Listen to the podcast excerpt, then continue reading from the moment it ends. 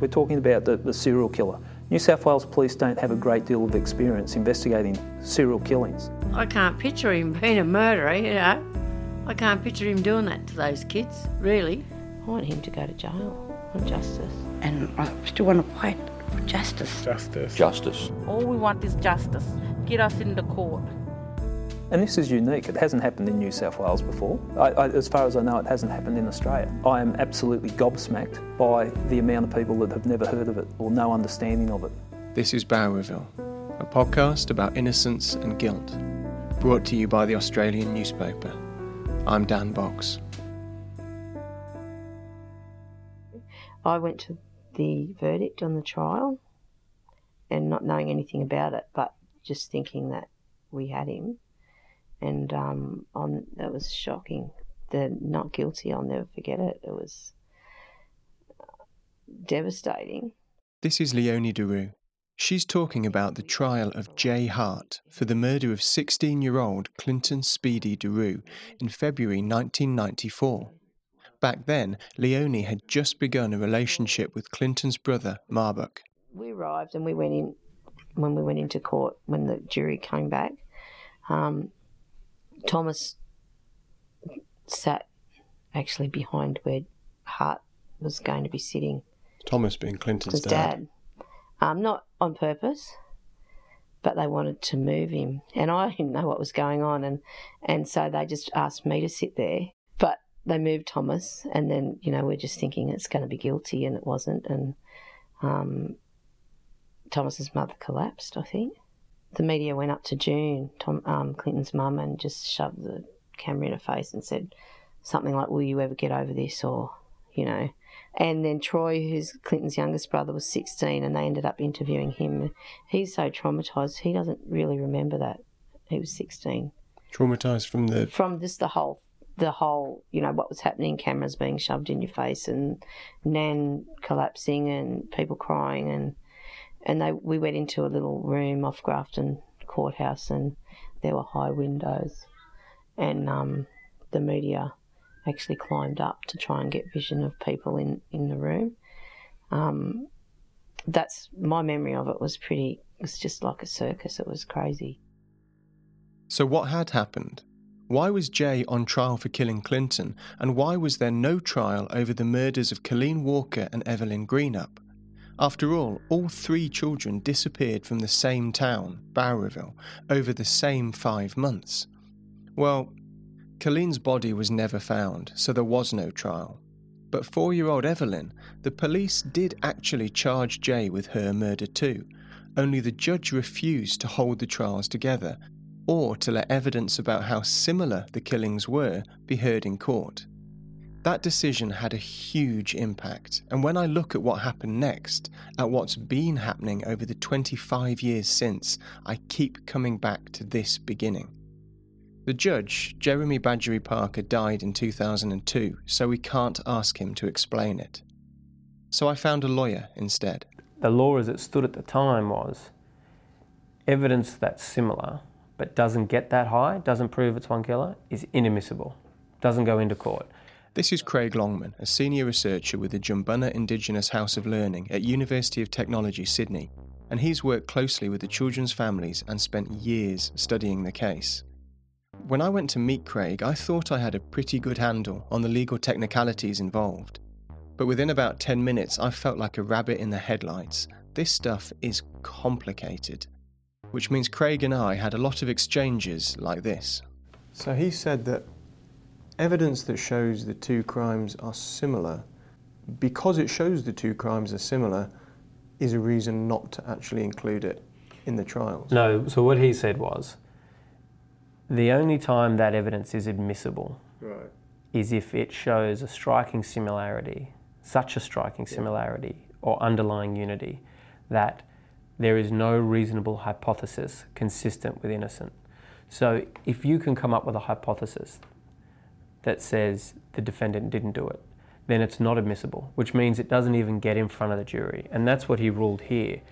Eventually, I started to get my head around it, and what I think the judge was saying is look, there is evidence to say these killings are similar, but not to say absolutely 100% they were definitely committed by the same person. So it's not fair on the accused killer, that's Jay, for the jury to hear evidence about Evelyn's death at the same time as it's looking at Clinton's death. To stop that happening, the judge says, we'll run a trial where we pretend that Clinton was the only murdered child in Bowraville and that the other children's deaths didn't take place at all.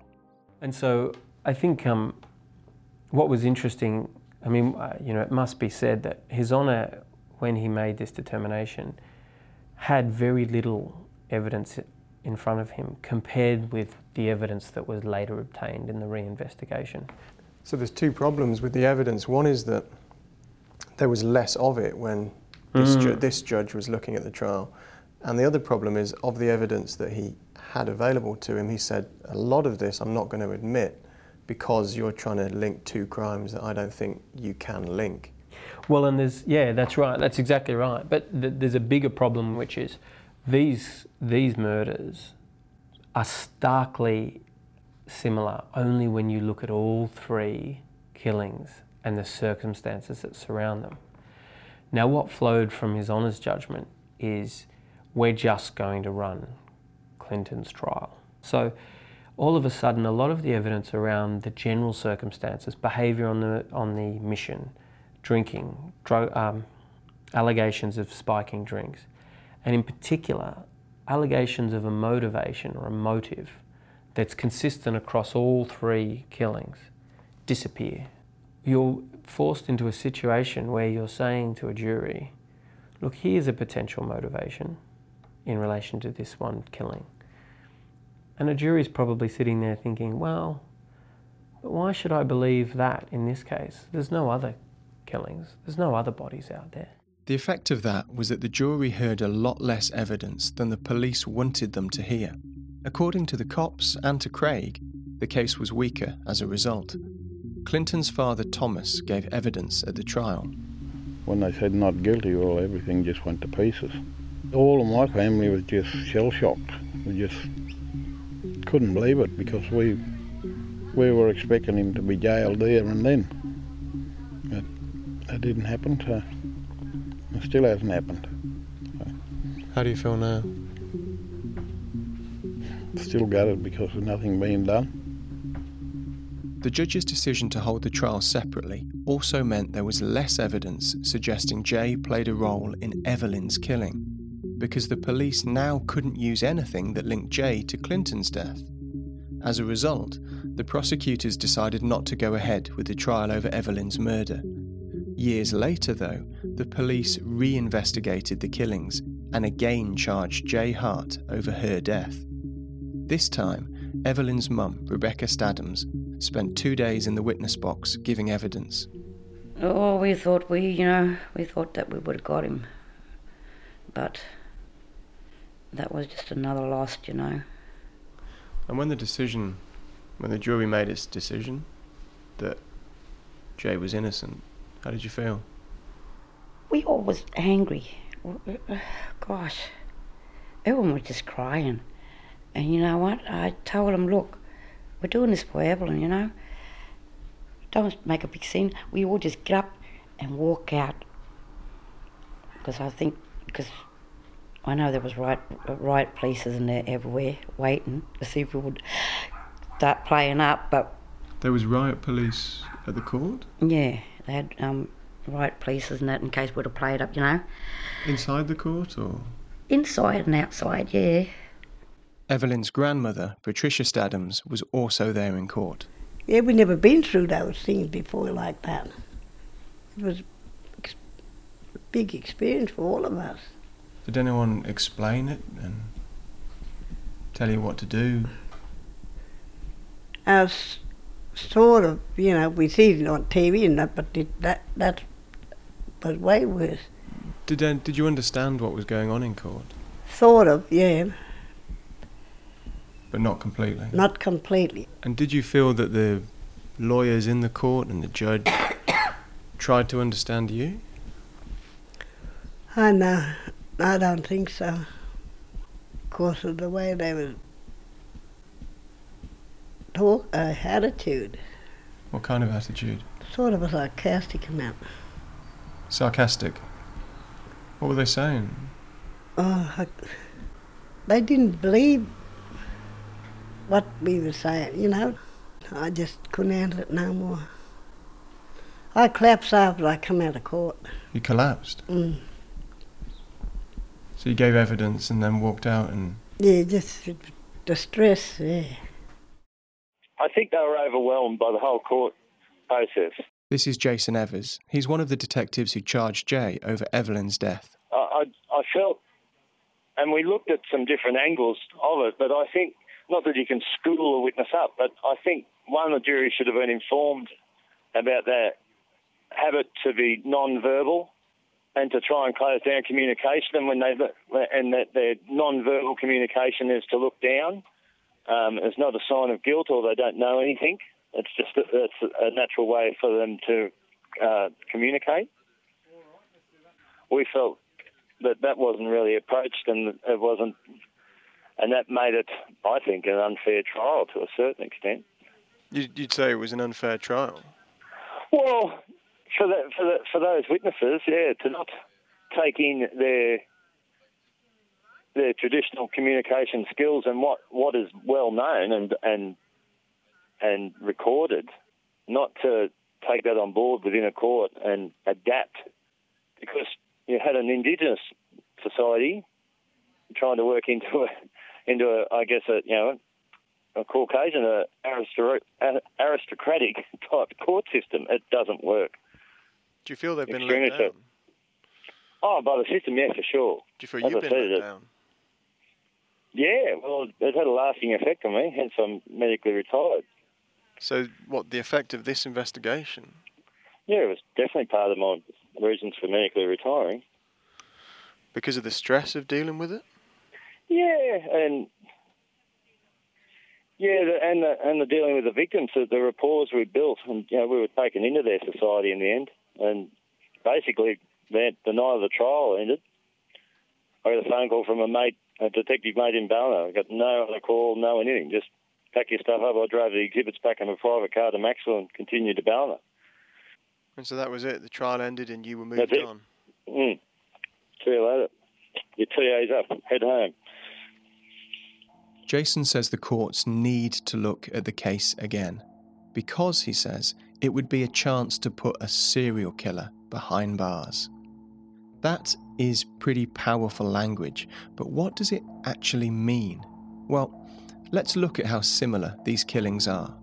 Firstly, Colleen, Clinton, and Evelyn were all children. The first two were 16 and Evelyn was 4. All three children were Aboriginal. All three disappeared over five months between 1990 and 1991. All three were staying on the same street in Bowraville when they disappeared. All three were also last seen on the nights of parties in the town. Jay Hart was seen at the scene of each. Evelyn and Clinton's bodies were found dumped beside the same dirt road, and Colleen's clothes were fished out of a river near where that road goes over a bridge. Evelyn and Clinton had both suffered blows to the head. The police also thought there might be a sexual motive. Colleen was a teenage girl, and Evelyn and Clinton were potentially witnesses to sexual assaults. Does that sound like a serial killer's work to you? I spoke to Jenny Cartwright, an academic who led a study of serial killers for the Australian Institute of Criminology. Firstly, I asked, how many killings makes a serial killer? Um, well, the FBI definition, um, they actually consider two or more separate homicide events which occur over a period of time. And that could be hours, days, weeks, or even years. But there has to be what they term as a, an essential cooling off period between the actual homicides themselves. I had Jenny's research in front of me while we were talking, and what struck me was this. She'd gone through the scientific literature on serial killers and found the same few things crop up again and again. Serial killers are often found to have acted out of either sexual or psychological gratification. The killings are often interracial, so committed by, say, white people on black victims. Serial killers usually use strangulation or beating. They're likely to find their victims all within the same area, usually near where the killer lives themselves and they're likely to dispose of the victims' bodies in remote locations. And as I was reading that, I was thinking, yep, yep, yep. And actually, uh, with serial killers, they have a tendency to select their victims based on on um, commonalities. So they select a group, or they select a type of victim, so women or old people or children. Exactly, yeah. So, yes, this does look like the work of a serial killer. So, surely you'd really, and I mean really, want to make sure whoever did it was in jail. Jay Hart, of course, was found not guilty of murdering Evelyn as well. According to those who saw him, he left the courtroom smiling. Since then, only one court has ever heard the evidence about all three killings at the same time. In 2004, the New South Wales State Coroner John Abernethy held an inquest into the deaths of Evelyn and Colleen. It was not his job to find out who killed them, but he did find that both had been murdered and said, quote, I'm of the view that the Director of Public Prosecutions should look closely at the three cases in making a decision as to proceed. So maybe it's simple. Can Jay Hart be put on trial for all three murders at the same time? As I said earlier, it's kind of a, a domino effect. This is Craig Longman again. He says it's right here that we find ourselves smacking back into that first judge's decision not to hold the trials together right at the start. And that finding of not guilty meant, therefore, that you couldn't rerun that trial, Clinton's death, in any subsequent trials. Because you're not allowed to try someone, send them to court for the same offence twice. That's right. And the, the principles of, that underlie double jeopardy are one of them is, you know, that the state shouldn't have the right to keep retrying people. But the, the one that's particularly relevant here is you can't go behind a jury's verdict. So if a jury says, we've heard this trial and we find this individual not guilty, you can't then run a trial that invites the jury to reason that this person actually did that first crime. And so they probably did this. And you should convict them of this second one, even if they've got a not guilty in the first. It's a real knot. It's a, it's a real knot, and it was tied in this decision to hold the trial separately. Can I go back and pick up on some of the things you said. Mm. Firstly, the law's changed in terms of hearing evidence about the similarity between different murders. On the basis of what you know of the law now, if they'd made that application to try Jay for killing both Clinton and Evelyn together now, do you think it would be heard together? If they made the application on the basis of the evidence they have now, yes, I think it would be heard together. After the inquest, the police did ask the Director of Public Prosecutions, Nicholas Cowdery, to refer the cases to the appeal court. You see, an appeal court is a circuit breaker. It can overturn another court's verdict and order the whole matter be tried again. Mr. Cowdery, however, declined to do so, saying the evidence did not support it. I asked him if we could speak about this decision, but he turned me down, saying he's since retired does not have access to his files and, quote, my memory is not such that I could usefully contribute to a discussion now about the grounds for the decision and the process by which it was made. Which is fair enough, I think. But it was devastating for the families. Leonie Duroux, who married Clinton's brother, told me the families then tried the state politicians, who also have the power to send cases to the appeal court. Yeah, I've written so many letters and not just me, but you know, we've written heaps, heaps and heaps. I, Dozens of letters? E- oh, I've sent an email to every single member in Parliament in the Legislative Assembly, more than probably more than three occasions, with very few responses. Over the years, they've written to several New South Wales Attorneys General asking them to send the cases back to court. The first, John Hatzistergos, said he was not satisfied there was a reasonable prospect of a conviction. I asked to speak to him, and in an email I was told he, quote, politely declines your interview request. The second Attorney General, Greg Smith, wrote to the families saying he also would not send the cases to the appeals court because he believed the prospects of success were poor. I called Mr. Smith's offices without response. When I tried again a week or two later, his receptionist told me, I don't think he plans to call you back. That I do mind.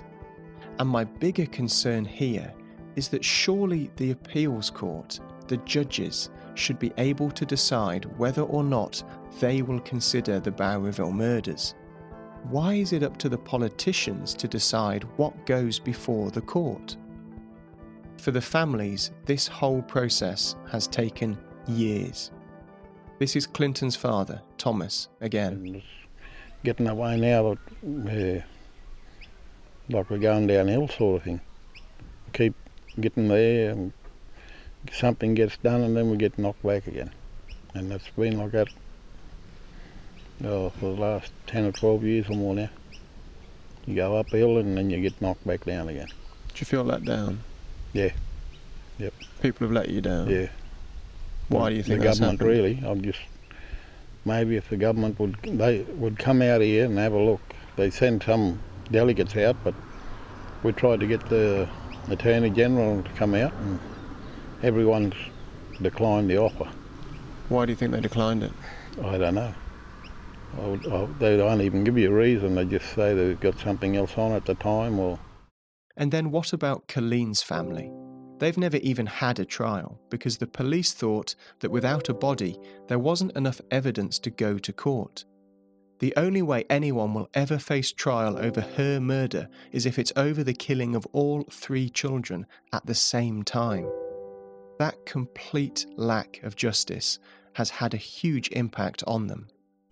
Well, myself personally, I've given up on the the part the politicians. This is Muriel Craig, Colleen's mother. Look, believe me, I mean, sometimes I think, you know, I th- I do think about, you know, killing myself, and but then I realise I can't because of, you know, I'd be all right, but I know the people I leave behind wouldn't be. The current Attorney General is Gabrielle Upton. I've asked her office several times for an interview without any luck. Then she sent me a written statement saying, quote, It is now a matter for the families and New South Wales Police Force whether to make an application for a retrial in the Court of Criminal Appeal. You see, something's changed. In 2014, there was a parliamentary inquiry into the Bowraville murders, which insisted that any new application for a retrial be assessed by someone independent of the state government. Miss Upton said she supported that recommendation. In the last sentence of her email to me, the Attorney General says, To date, no further application for retrial has been received. Now, to me, that sounds like an invitation to apply again. And in just the last few days, something else has changed. Since we started publishing these podcasts, the State Premier, Mike Baird, has come out publicly saying that any retrial application will go before an independent judge.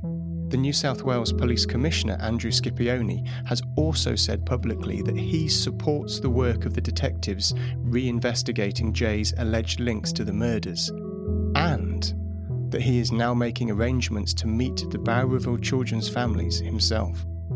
And right now, as I'm saying this, the police and lawyers representing those families are drawing up an 18 volume submission of all the evidence, calling for a retrial of Jay Hart. This is big. Suddenly, maybe, the case could be heading back to court. Which has got to make you ask the question what if Jay is not guilty? What if he didn't have anything to do with these murders at all?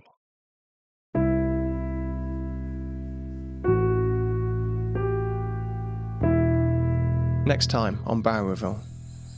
Yeah, like, as far as we're concerned, he had nothing to do with it, and that's it. Have you ever asked Jay about it? Like, just, No. you know, like you and me are talking Nah, and said, nah. why nah. not? Well, as far as I know, well, he didn't do it.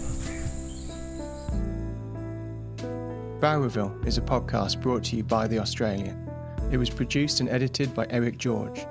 Original music by Riley McCulloch and Marlo Fitzpatrick. Additional music by Chris Zabriskie, Rui, Graham Bowl, and Andy G. Cohen. You can find all the episodes of this podcast on SoundCloud and on iTunes, where you can also subscribe to keep track of future episodes. To read more about the Bowraville murders, head to theaustralian.com.au forward slash Bowraville. I'm Dan Box.